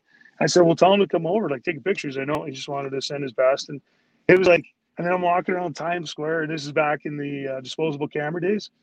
So like I go to just like an Irish pub or a pub and put it on the bar and just have a beer, and people are coming out of nowhere with these disposable cameras. Can I take it? And I'm walking down the street in New York, in New York City, and people would walk by and be like, "Is that Stanley Cup?" Is that like they're looking? It's just like it's just one of those trophies. So I consider When myself you- very lucky to. Hey, uh Dinger, Yeah. sorry. Yeah, when you when you're doing that, is there somebody traveling watching the cup with Oh you? yeah, yeah, yeah. Yeah, okay. Okay, Yeah, that's so, right. So the cup guy I had, I had him in Denver, and we were, uh, so we were out. You know, we went from one bar to another. We were on a rooftop bar, and like I hoisted or someone else did, and then there was like, so we're going to the other one. It was getting later in the evening, and there was like 200 people on the street. Well, I had the cup, and the cup guys there, and people just like swarm me, and the cup guy got knocked down, and uh, Stéphane Yelle's uh, girlfriend at the time, his wife now, she got knocked down. And I'm like literally holding the cup like up top, and I'm like, I'm not dropping this thing. And I don't go down. And I get to the other bar, and the, the, the cup keeper, he was like, Oh my God, that was unbelievable. I thought you were going down. I'm like, I'm not dropping this thing on my watch. No way, no how. So after that, like there's a couple of them that travel around. You think it's the best job ever, but all you do is go from party to party, and you know, you're up till whatever, too. And like, yeah, by the end of the summer, like one guy I had uh, Walt, he was a teacher, and he's just like, so they're like, you know, I could stay with you or I could get a hotel room, but you know, if you're gonna go somewhere, wake me up. I'm going to bed. So they they kind of let me, uh, like they they trusted me, I guess. So it was. it was So they, at my place, the guy's like, "I'm going to bed. Just let me wake me up if you want to go somewhere." You're good. It's because I didn't drop it. So yeah, there's a cup guy, and there's That's a reason cool. why. sold my one cup party, like, whatever. I know we went over an hour, but No, I, it's Um, it's not the problem. My the problem is I don't want to keep you over an hour. uh, I've don't worry about. two hour shows. It doesn't matter about that. Uh, so the cup guy, so the one cup guy I had, I had uh, like just a private party, whatever, and he he's got the gloves and the jacket. You're waiting for him, and so we wheeled around a bunch of places, and then so we're going to the you know I rent a place at uh, Royal Glenora or whatever, and buy a bunch of beer. And so my investment guy, he's with this wedding planner, and they were trying to plan how much like alcohol you need, and we're like 23, 24, I think at the time. My friends are all and Yeah. like so they're they're accounting for this. They're like, okay, so this man I'm like, I don't think you know my friends. Like they can, you know, drink, especially it's and I'm paying for it. So like, ah no, this is good. Like this wedding planner, she's like, Oh, I know, I've done a lot of these. This is, you know, we run out of beer at midnight. So my investment guy's gotta go buy more beer, which is fine, whatever. But I'm like, I told you, like if it's free, like we had returned some wine and stuff, whatever, but it was not so the cup guy, he's got the jacket and gloves, like the white gloves. Yeah. And uh buddy of mine, Ben Horchitze, is a lawyer now. So he was he was a funny guy, whatever. And so like, you know, like, these are all my friends from junior high and high school, whatever. And I have still friends from elementary, whatever. Um so I am kind I'm an, I am an asshole sometimes, but I actually think I'm a nice guy and I try to be nice to people and stuff, but whatever. Hockey stuff aside and punching people in the face. But so anyway, so like I get a band and uh Mustard Smile. And it was great because they did my party and then they did my next party. And then like Daryl Sador came to my party, so he hired him and he flew him out to uh, uh like the Shuswap or whatever, uh, Scotch Creek, where his place. And then these guys were like, "Oh my god, this is the best!" Like we feel like we were like they're just a cover band. They had regular jobs, but like Bruce, lead singer, or whatever and stuff. Anyways, um, so I played drums. So I get up and I was just playing, you know, tragically hip, like whatever. That's And I look over, yeah, I look over at my buddy. So they had the cop over in the corner on a little like table with a black tablecloth and lights, and you know, can take pictures. And you think it's great, but after like two hours of standing there with your arms over your head and your pits are sweating and you're they're cramping up, it's not so much fun after a while. But um, anyways, so I'm playing drums and I look over my buddy Ben, my Ben, my buddy Benny. Like he's got the jacket on and the white gloves, and he's got his arm on the top of the cup. and He's like smiling away, big, you know, shitty and grin on his face. And I was like, "This is gonna be a good party." So I was just dying, so I just had to tell that. Uh, That's a story, great. so, I love it. yeah, Dinger, man. Honestly, though, I would you would you come back on again and and share some more stories about post post hockey and uh, like you know I really want you know typically that's what I talk about. I don't have guys uh, with with these. I'm sure they have great stories, but they haven't told. This is this has been awesome, man. Like honestly, it's it's kind of been refreshing. Kind of this is I, I don't think I've smiled as as much in one podcast. Maybe the one with Danny Probert, I smiled quite a bit because she's going to let me ride Bob Probert's Harley if I get a year uh, motorcycle experience in the Bob Oh, Probert ride. Yeah, that she made that agreement. There's you guys going at it right there, Big Bob and, and Number you. six. Yeah, that he. game. That game. Yeah, go ahead. Sorry, I don't want to cut you. No, off. no, no, no, no. Please go, go, go. Yeah, that's like so. Yeah, that's awesome. He rides one of his choppers. That's awesome because he was like the guy. So I got called up, Michel Goulet, when I got traded. I was in the Fleury deal. Fleury went to Colorado, and I went to Hershey. Yep. And everyone's like, "Oh my God, Hershey's a great, you know, what a great place." I'm like, "It's a great place to raise a family," but when you're like 22, 23, it's kind of boring. And uh, whatever. Anyway, so Mike Foligno and Jay Wells. This will be a prelude to our next when I come on again. so I get called up, and it was between me and Scott Parker because Parks he was the first round, and Yep. Parks he was tough, and but he was struggling a little bit, I guess. So I get the call. Michel Goulet comes on, you know, Michel Goulet, Of course. comes out. you know, you know, they were bringing you up, whatever, because they played Chicago back to back, and like all Colorado, they had Rychel and they had Odgers, and you know that was kind of it, and they had, you know, Adam Foote would fight, but not a fighter, right? And uh, Chicago had like Brad Brown and Bob Robert and Reed Simpson and Jamie Allison and Bannon Boy. Like they had murderers row, man. And Lorne Molleken was their coach Mooner. So I Oh, yeah. up. Yeah. So, anyways, I get called up, and this is the wooden stick uh, era. So I do four sticks up. It takes me forever because I want to round the top, and like doesn't matter because I'm not scoring anyways. I curve them and tape them, and I'm like a master woodworker, man. Like so. Anyway, so I do all this stuff. I break one and warm up. I play a minute and 52 seconds, and I line up after a goal. And people always ask like, what happens before fighting? You know, you know, whatever. Like stuff gets said. So I line up, and I don't, I'm just looking down, and I'm wearing number six because that was Belak's jersey, I guess. And um, so Bob Probert comes up and lines up next to me, and he goes, "So your coach sent you out here to give me a try?" I was like, "What?" And he goes, "Did your coach send you out here to give me a try?" And I was like, "No, but if you want to go, we can." And he goes, "Are you sure?" And I was like, "Yeah." But he asked me like, uh, I just still laugh. Like he's like, "Are you sure?" And I was like, "Yeah, sure." So he gave me time to think about it. And I thought, and I just remember I did. I did. I beat him in the first one. I just remember guys keep swinging, dinger. You know, go to the box. Whatever. Yeah. Jeff Hodges came over. I was like, "How's my face? Am I bleeding?" You know, he's like, "Oh no, you do good, whatever." And he wanted to fight me. It's long story short. I think I, I played a minute and fifty-two seconds, and I had like seventeen minutes in penalties or something. So I, before the game, Bob Hartley gives me all, you know, hey, do the job. I'll keep you. here. I don't care, whatever. Blah blah blah. Well, after the game, he calls me in. Hey, you know, we got guys coming back from injury. Sending you back on. I was like, okay. So it was only that, and then he goes, uh, "Well, you need to lose ten pounds." you can't play at 246. And I played year before at 246 in Calgary and, you know, like 8%, 8.5% body fat. So like, I'm down or whatever. And uh, so like, I'm like, oh my God, I want to quit, right? Because I fight Prober twice and then I get, you know, I get sent down, which whatever. I understood I'd probably get sent down, but then I told him too heavy and I got to lose weight. I go down and like, so this is like our prelude to the next time is that, so people make a difference. And Mike Foligno, one of the best people, and Jay Wells, the coaches in Hershey. And Mike was one of the best guys. I go down and I'm down. And he's like, "What's going on?" And I said, "Like I don't, I don't want to quit, man." And he's like, "Why?" And I said, "Well, like I fight Prober twice, and then like he gave me, you know, Bob gave me a song and dance about how if I do the job, whatever, he'll keep me, yada yada yada." And he goes, "I can't control that. You know, a hole's going to do up there, but down here you're going to play." So he's like, "You know how to lose weight? Just ride bike." Because I had to ride the bike for sixty. You know, Bob's like, "You got to ride the bike sixty minutes after every practice." So he's like, I don't care. You know, you're gonna play, just lose weight. And he was the best. Like I told him, like, so I, you know, I rode the bike and he played me like four and four overtime. And so next year, you know, I go and then uh, I win and he was up. So like actually he called up on one of the black aces when we worked out together. And it was funny. He said to my, he talked to my wife and my parents. He's like, I knew he'd be good. I knew he'd, and he was so proud of me. And, uh, but he was the reason, like, if it wasn't for him, I probably would have practiced. I just, you know, I'd been sent down by Calgary and, you know, just you get it's part of hockey, I guess, right? But uh, you take it personally, and I don't want to get choked up or anything, but like it, if it wasn't for him, I would quit. And so like, Yeah. I sent him a message on LinkedIn because he was promoting something for his daughter and stuff, and I just said, "You're one of the best people." And he's like, "I'm." He said, "I'm so proud of you, like what you did in your career." And like that was just awesome. And he was there, and I gave him a big hug and stuff, and he was just to the side because they had all the black ace guys.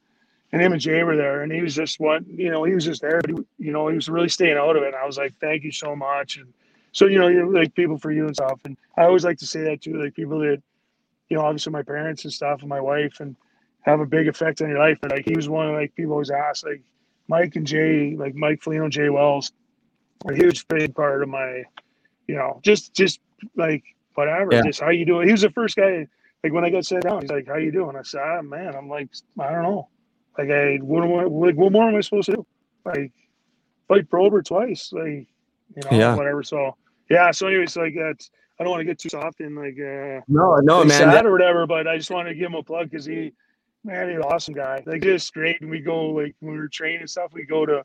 He loved to bet on the dogs, so we go to Dave and Buster's for lunch. We, yeah, He's yeah. like, "Oh, you got to do a trifecta." And I'm like, "What's a trifecta?" And we were betting like a dollar or two dollars, Yeah. whatever. Anyway, so it was great. So it was, uh, yeah, he was awesome. So like, I just had to tell that story that uh, Mike, like Mike Foligno was one of and Jay Wells. So two guys that were awesome, instrumental, and I got to eat chocolate in Hershey, Pennsylvania. they yeah man i actually played i didn't play there. I played in norfolk but i got to play in hershey and I, I you know they had some amazing fans when i played there. They had a really good team and they ended up winning it i think that year uh, back in 09 i believe.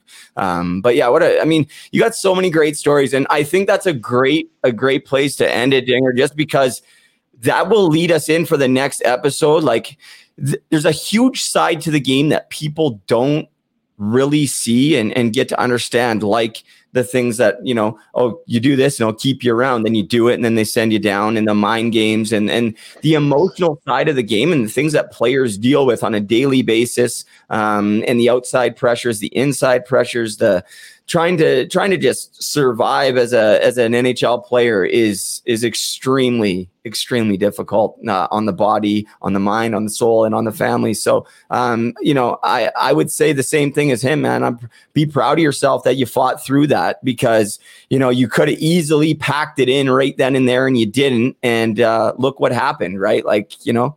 Yeah, it's- awesome, man. Persevere, man. it's pretty cool man. Yeah yeah man. So hey dinger listen i'm gonna let you go but when uh, let's do this again in like i don't know like a, a week or two whenever you have the time you let me know because uh, this was honestly man i've i told you i've been waiting to talk to you since i was 17 years old no joke and it makes me happy. I can't wait to call mike hangen right now and be like hey guess who told chris dingman about the dingman story? It was milan lucic which already tells me that that can verify where Dingman started. Not that it matters, but look, it was on. You're on Letterkenny, man. They, I don't even think they know. They might not even know. Go back and watch it. They're like, oh, throwing a dinger. It's it's crazy. So, anyways, man, thank you so much. Um, get out there on the ODR um, with the with the boys. Try to keep up, man. And uh, they have a great role model. Um, and it sounds like you got a great woman uh, holding down the household too. So, Um, awesome. All the best to you, man, and I truly appreciate it. Yeah, no problem. Anytime. Thanks for having me. All right, buddy, we'll talk soon. Guys, that's episode number 14 with Chris Dingman. What? Man, I love it. I love doing this shit. I love it. I feel extremely grateful and fortunate uh, that I get to do this twice a week. Um,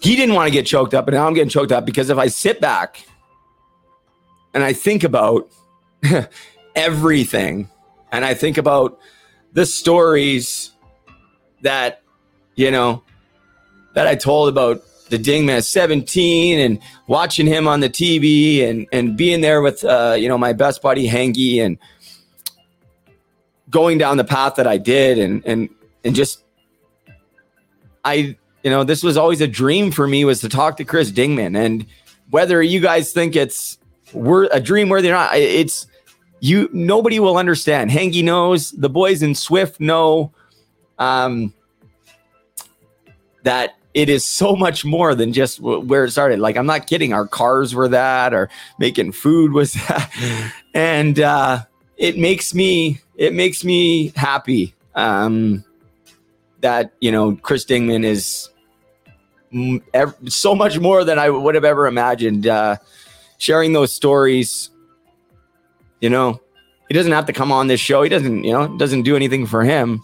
Um, but it certainly did something for me. And um, I hope that you guys um, had fun listening today. It wasn't a serious podcast by any means, but I anticipate our part two will get a little bit heavier um, because I could see a big teddy bear in there a little bit. He, you know, he likes to talk and he's got stories and and uh, I'm, you know, thanks Dinger for sharing that stuff, the hard stuff about you know Hartley and and being sent up and down. Like these are these are issues that affect our our psychology as a as hockey players, and that's a huge thing uh, with puck support where where the support comes in either it's for current players coaches past present doesn't matter. You recognize just, uh, yourself as part of the hockey community then that's what we're here for. So guys if you're listening please please subscribe to this channel on youtube the puck support podcast network.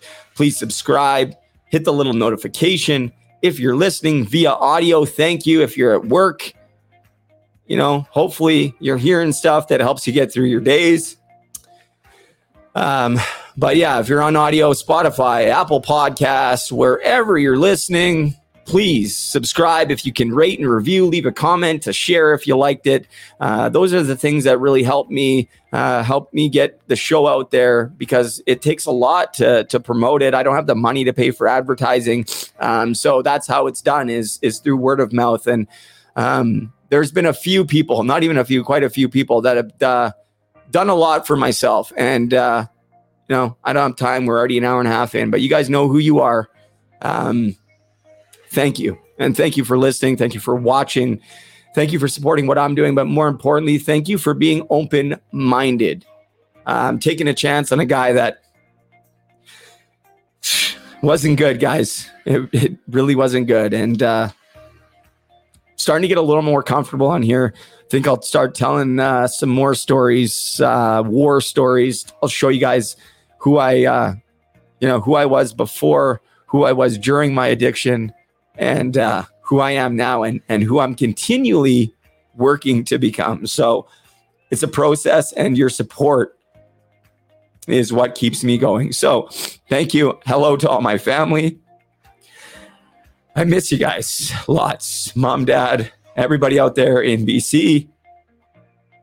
I'll be coming home soon. Brooklyn, Brody, Taylor, and I, and the kids uh, are planning a trip to uh, come see you guys very soon. I gotta, such a crier. I'm such a pussy, but I'm not because I'll fight anybody. But anybody, anybody. That's my problem. I don't think before I act. So Sorry, I'm my nose is running. But these are the things that I'm learning today, and uh, it's a process. So again, um, Zack Kassian, no problem here with me because I literally laughed it off, and uh, you know I learned something from it. But I hope he can too, because at the end of the day, what if I was a huge Zack Kassian fan, and uh, you know him telling me to go fuck myself? Never mind that first message. Holy, it was bad, but it doesn't matter I've done the listen. I'll say that I've done the exact same thing. The exact same thing where I've said something last show and had to go back and delete it. Right? I'm sure a lot of people have. So he's not. He's a human. He he deals with things too, just like you know makes mistakes and still and whatever.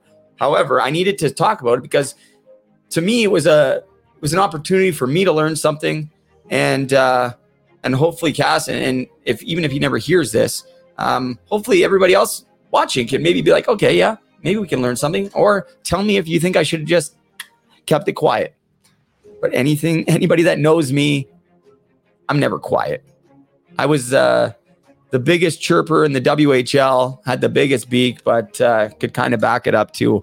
Not at first, though. I had to learn. I had to learn that, uh, you know, you better uh, be able to back it up if you're going to run your mouth. So, you know what, guys? I'm going to go because I could talk here all day and, uh,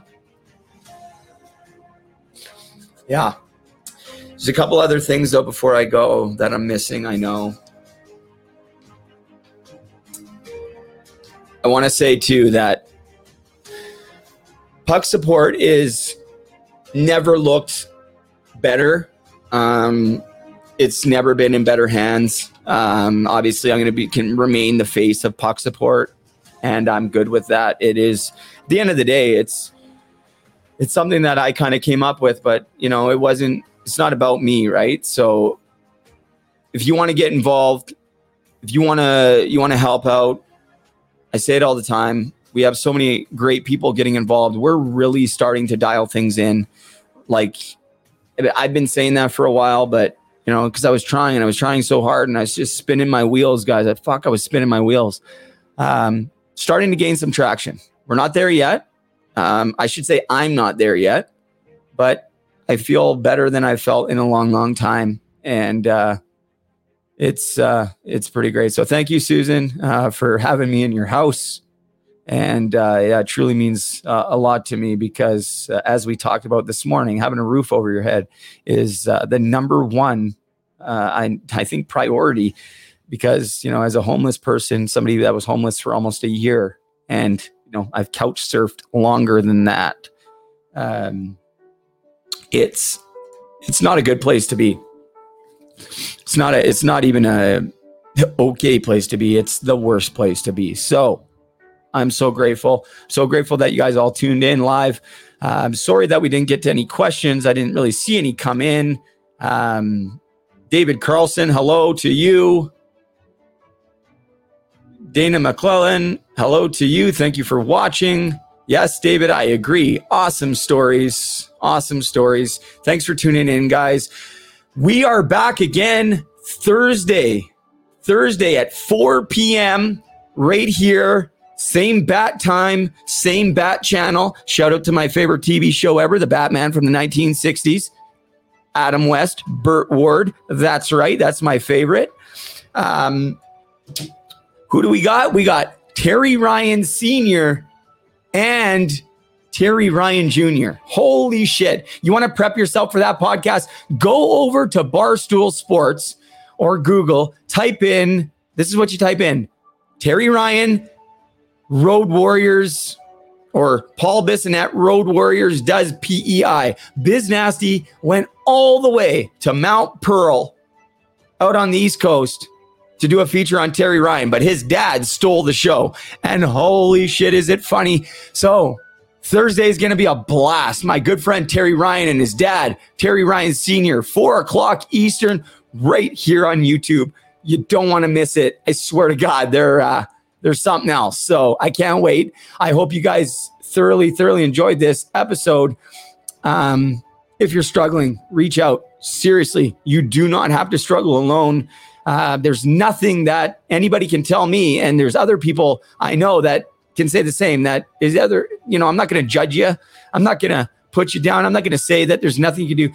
I will, you know, talk to anybody and talk anybody through anything. It doesn't mean that I have the answers, but I can share my experiences, uh, offer my ear, and uh, let you know that you're not alone. And if you're not comfortable talking to me, find somebody who you are comfortable with because it will it's the start you have to get honest and talk about it and wh- whatever it is mental health addiction depression um, that's where it starts get honest with yourself get honest with others Start doing little things, moving in the right direction. Stop and think.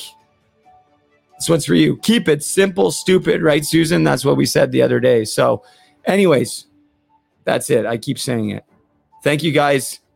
Um, if everybody could say a little prayer for uh, Taylor and I to get into a place soon, just it would make things a lot easier. I'll still be here at Susan's probably more than she wants me to, but um, we need a we need a place to call home. So if anybody in you know has a spare few seconds tonight before bed or right now, seriously, please, because um, we need we need that. Things are not the greatest, but we're fighting to get them there. Thanks for watching, guys. Go Canada, go! Go Canada, go! Going for gold tonight. My prediction right now. Mm, four. I want to say zero because he's so good, but I think they're going to get one. 4 1 Canada. Go, Canada, go. Have a great day, guys, if you so choose.